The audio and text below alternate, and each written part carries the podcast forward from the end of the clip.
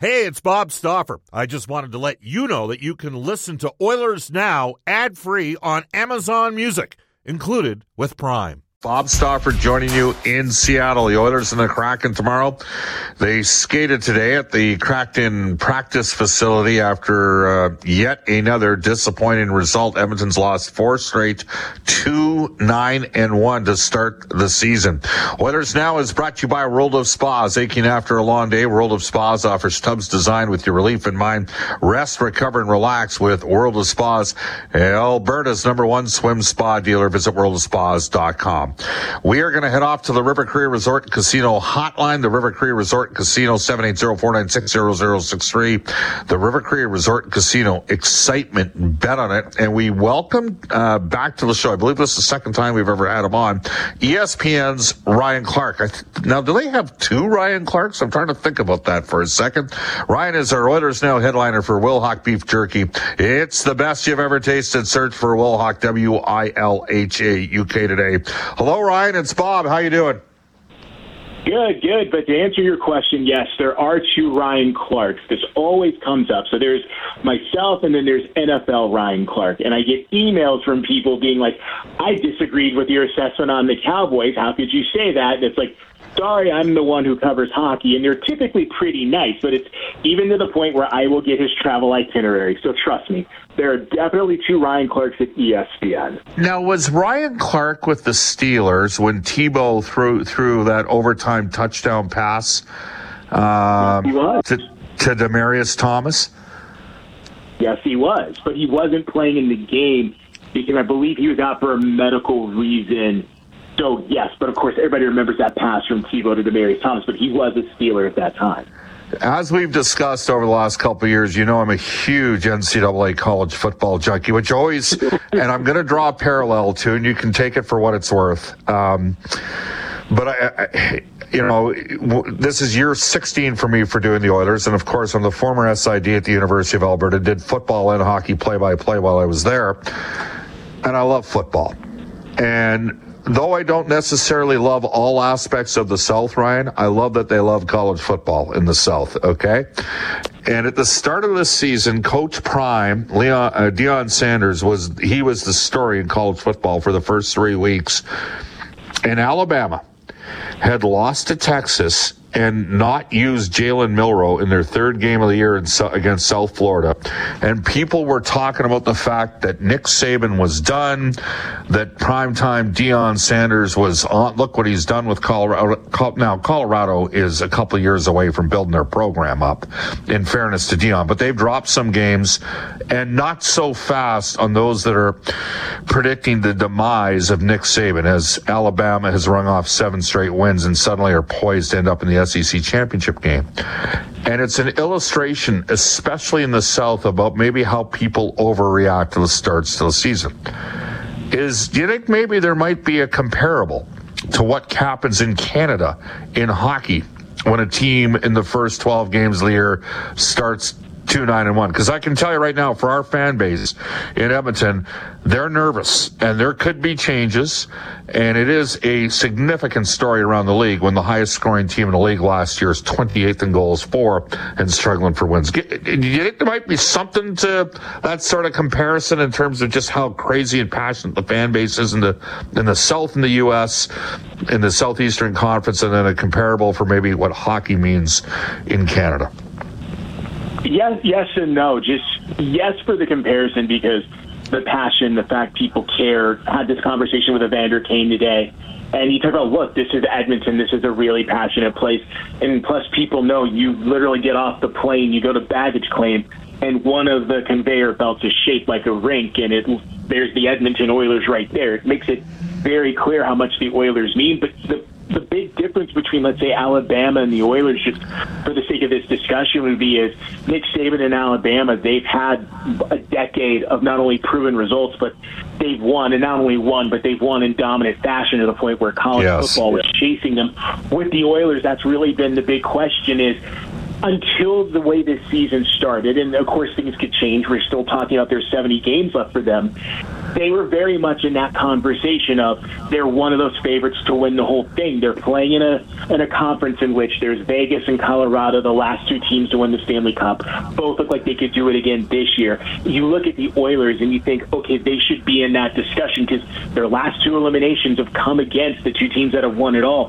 But yet, when you look at the start of this season, it's like yes, you if you're a fan of the Oilers, or even if you're not a fan of the Oilers, everyone's asking the same questions. What is? I know we're going to get into this shortly, but when you look at things like the underlying metrics, even again with this team, perplexing is the word that comes to mind. Does it show you the great equalizer? Like, you know what? In football, if you don't have a quarterback, and Jalen Milroe wasn't established yet as the guy, and they've come to terms with what he is of Nick Saban and built and developed that offense as the season's gone on. But if if you don't got a quarterback, you got to have a defense like the Ravens in 2000 or the you know the Bears in '85. And in hockey, if if you don't you know if you're struggling in goal, you got to be able to score. And the Oilers could outscore a lot of teams last year. They led the league in goal scoring. It does just reinforce at times goaltending 70% of hockey. Unless you don't have it, then it's 100% of hockey. Well, it is, especially again when you look at the underlying numbers. So, like, let's look at things like high danger chances per 60. With the Oilers, when it comes to high danger chances per 60 allowed, they've allowed the fourth fewest the Kings, the Avs, the Jets, the Oilers. So the numbers tell you defensively, they're not giving up a lot in those sort of dangerous areas. But yeah, when you look at team save percentage, especially in high danger areas, the Oilers, they have the worst percentage in the league. Like that's that's an alarming thing. And when you have trouble stopping those high danger chances, that's that that's an issue. But again, that's the thing is when you look at all the numbers with this team, and we heard people talk about it today in the sense of the need to find sharpness.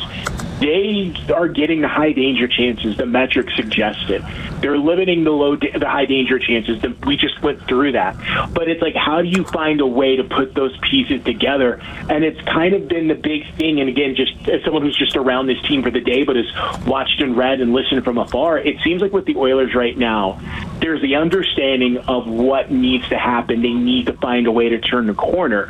But how do you get there is the big question. Is it the machine? Is it the whole? Is it the cogs within the machine and getting those figured out? Then the machine is the whole works. Is it both? Is it neither? And again, it's what makes them such a fascinating team at the moment because, again, in, in four or five months, we could be talking about, hey, remember when they started the season like this? Is they look like they're about to challenge for the West, or who knows what we could be talking about in a few months' time. But either way, to think that the Edmonton Oilers would be sitting here tied with the San Jose Sharks for the fewest points at the first, what, 10 to 12 games of the season. No one saw that. We're joined by Ryan S. Clark, ESPN NHL writer Bob Stauffer joining you on the River Cree Resort and Casino Hotline. All right, Ryan. Uh, you're based here in Seattle. The Kraken, you talk about numbers, they shot the lights out Seattle, Vegas, and Edmonton were the only three teams in the league last year that had 12 forwards of 10 plus goals. Seattle actually had the highest shooting percentage in the league. I think there were people like myself that thought there would be a bit of a, uh, you know, a, a, bounce back into the medium there. Uh, I didn't expect it to be as significant for Edmonton because who would, given they got McDavid and Draisaitl. How would you assess the Kraken's start to the season?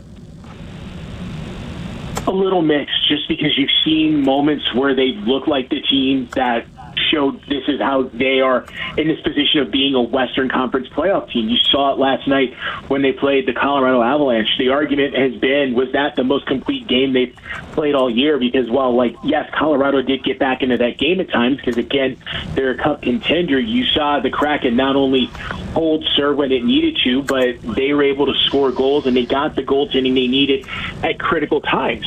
But then there have been games they've had like when they played the Calgary Flames where they lose by what four goals in a, in a six-two loss, and it led to questions. And so when the team has been consistent, and you look at the game-winning goal Oliver Bjorkstrand had against Colorado, they were able to get to the net front. They were able to be in those areas. When you look at the games that they've lost, they become a perimeter team. And that's something even Dave Hakstol's talked about in the early parts of the season. And that's where when you look at the shooting percentage conversation, that's what's led to these questions is, did you really get that kind of percentage being a team that likes the perimeter and maybe not attacks those, those central areas of the ice? But if you're getting in the central areas of the ice and getting those percentages, then it's a different conversation. But right now, it's a little mixed with the idea that technically they're tied on points with the Blues for the last uh, wild card spot, but of course the Blues have two games in hand. And yes, while it's still early, that's the thought is they're on the outskirts looking in. But the feeling is, with given how competitive the Pacific is supposed to be this year, that might be the reality for the Kraken, that three spot or one of those two wild card positions.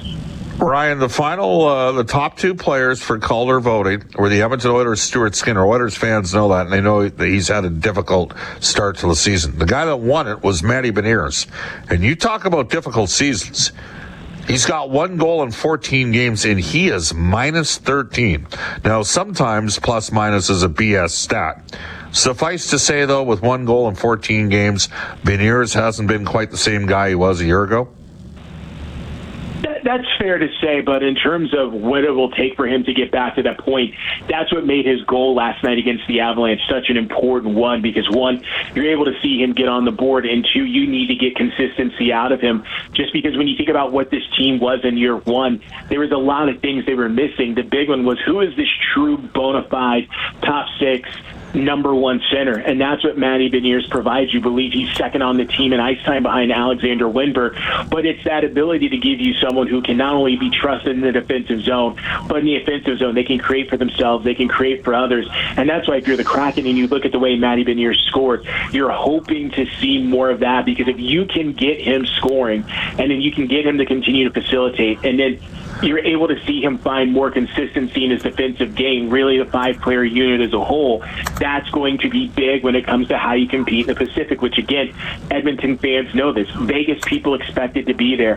Vancouver is interesting because maybe you didn't think it, but when you look at how they we did. Rick Tocchet, we did. They, they, they they won 20 of the 36 games under Tocchet, but of course that comes with the caveat of they look good under Bruce Boudreau, but we saw how last year started for them too. The Kings people figured were going to be there because of what they've done in the offseason, and the reality of the Kings is this.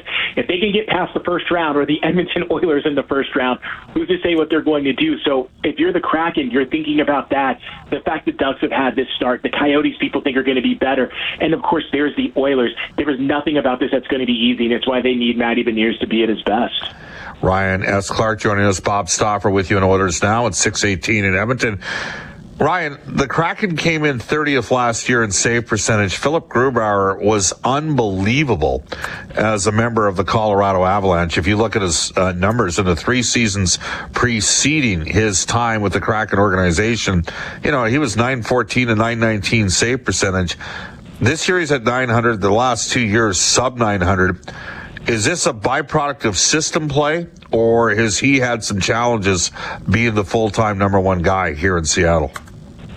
It feels like it's a mix of both, just because that first year got a chance to talk with Philipp, having covered him in Colorado, and asked him, like, what are the intricacies of these systems that are different? Because both defensive structures are predicated on making sure the opposing team gets shots from distance, that it's not about allowing, allowing these high danger chances, something that the Kraken have excelled at. And he said, while I understand why people might think that, there's small things that you may not look at that from a goalie's perspective.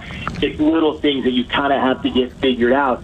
And so, of course, what you saw last year is even when Philipp Grubauer was injured and Martin Jones came in, it's a system that won games, but it was a question of did you get that consistent goaltending? And when Phil Grubauer got healthy, he started to find that consistency. And what you saw in the playoffs, especially in that final game against the Dallas Stars where they lose 2 1, is you see that consistency. And it's just been a matter of how does a guy like Philipp Grubauer find it, especially at a point in time where year one, no one really knew what to expect. Going into year two, people didn't know what to expect, but then they made it clear as a playoff team.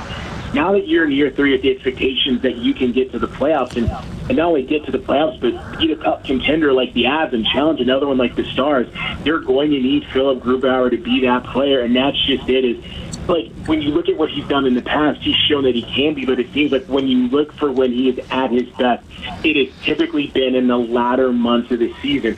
But to say that the system he played in Colorado benefited him, there would be truth to that because you think about the goalies that have come through Colorado. Noah Grubauer had some of the best seasons of his career. Darcy Kuemper replaces him. Darcy Kuemper has a career year, and you look at Georgiev now, and the ability with Georgiev has been there, but to put him in that system where you have a five-player unit where you got Makar, you got Toews, you got Manson, Bowen Byram, Sam Girard, you got Jack Johnson, Erik Johnson rotate, the guys like MacKinnon, Rantanen, who they're designed to keep the puck, it has certainly helped with those numbers. All right, one final one for you because we had a texter, Rob, asking me about James Reimer, saying that's the immediate go get for the Oilers. Reimer's had a great start for Detroit. Uh, Reimer was a player uh, who elected last year. There was some criticism over it. Uh, I believe was it a did not want to wear uh, the jersey to, to celebrate tonight. And you write often about uh, topics of diversity. Um, I could not believe that the league put a mandate out on on on pride tape like uh, and we discussed on the show and i am by no means a virtue signaler. I just think that players should have choice either way. Uh, I'm not surprised the league's walked that back. Were you surprised the league did that in the first place? It's hard to say just because every league is different, but when you start talking to different leagues throughout hockey, then that's when you kind of started thinking like, wow, has the NHL kind of gone out on a pier here? Because you reach out to different leagues. The AHL, the ECHL, they did not put any mandates. They said, hey, players, if they you know want to wear pride, have pride tape, they're not going to stop it. They're not going to stop jersey initiatives. The ECHL said they had a contingency plan in place for if a player didn't feel comfortable wearing a specialty jersey. And when asked what have been examples of those contingencies, they said we've never had to use them because we've never had a player say anything. It's the same thing in the NCAA, same thing throughout the CHL, whether it be the Q, the WHL, or the OHL as, as, as well even the USHL said, yeah, we've not really had these issues. And so when you think about how this worked throughout the rest of the sport, and then you see the NHL, it was definitely a decision that raised questions. Of course, it was rectified, but it just goes to show that when it comes to these discussions that these leagues are entering into, for for the people that argue should a league really wade into this discussion, it has become unavoidable. Whether you are the NFL, the NHL, NBA, Major League Baseball, uh, women's soccer, women's hockey, the, the Premier League, it doesn't matter. Like these are becoming real conversations. They already were, but they've become to the point where they do intersect with sport. Yeah, great stuff. Excellent perspective. Ryan, we'll see you at the game tomorrow, okay? You got it. Thanks for having me. You bet. That's Ryan S. Clark from ESPN. It's 623 in Edmonton. Brett in Nanaimo says, Bob, listen up. If you don't love me at 2 9 and 1, then don't love me at the playoffs. It ain't over till it's over. From Brett in Nanaimo. All right, when we come back, we're going to provide you an update on NHL today for elite promotional marketing on the games that are currently taking place at 624 in Edmonton. You're listening to Oilers Now. Welcome back, everybody. 627 in Edmonton. Let's go to the Oilers Now injury report. It's brought to you all season long by James H. Brown. Injury lawyers, Trent Brown, Jim Brown, the gang, and James H. Brown, proud supporters of the Edmonton Oilers, the Edmonton Elks, and the Alberta Golden Bears. When accidents happen, go to jameshbrown.com. Uh, we'll tell you Connor Brown and Mattias Janmark both skated today for the Edmonton Oilers. Meanwhile, Seattle, Jordan Eberle got a skate cut. He is out with a lower body injury out indefinitely. Brandon Tanev is out with a lower body issue. Andre Burakovsky out with an upper body challenge. So two top six forwards and a good third line player out for the Kraken. As we go to NHL today for elite promotional up, uh, uh, pr- elite promotional marketing, here's Brendan Escott with an NHL update. Uh, okay, we one one in Buffalo. Calgary is down three one to Toronto. Devils down three nothing. Panthers up three one on uh, Carolina, and there's a couple games coming up later. We got to get to news. Off to global news weather traffic update. Thomas Dias.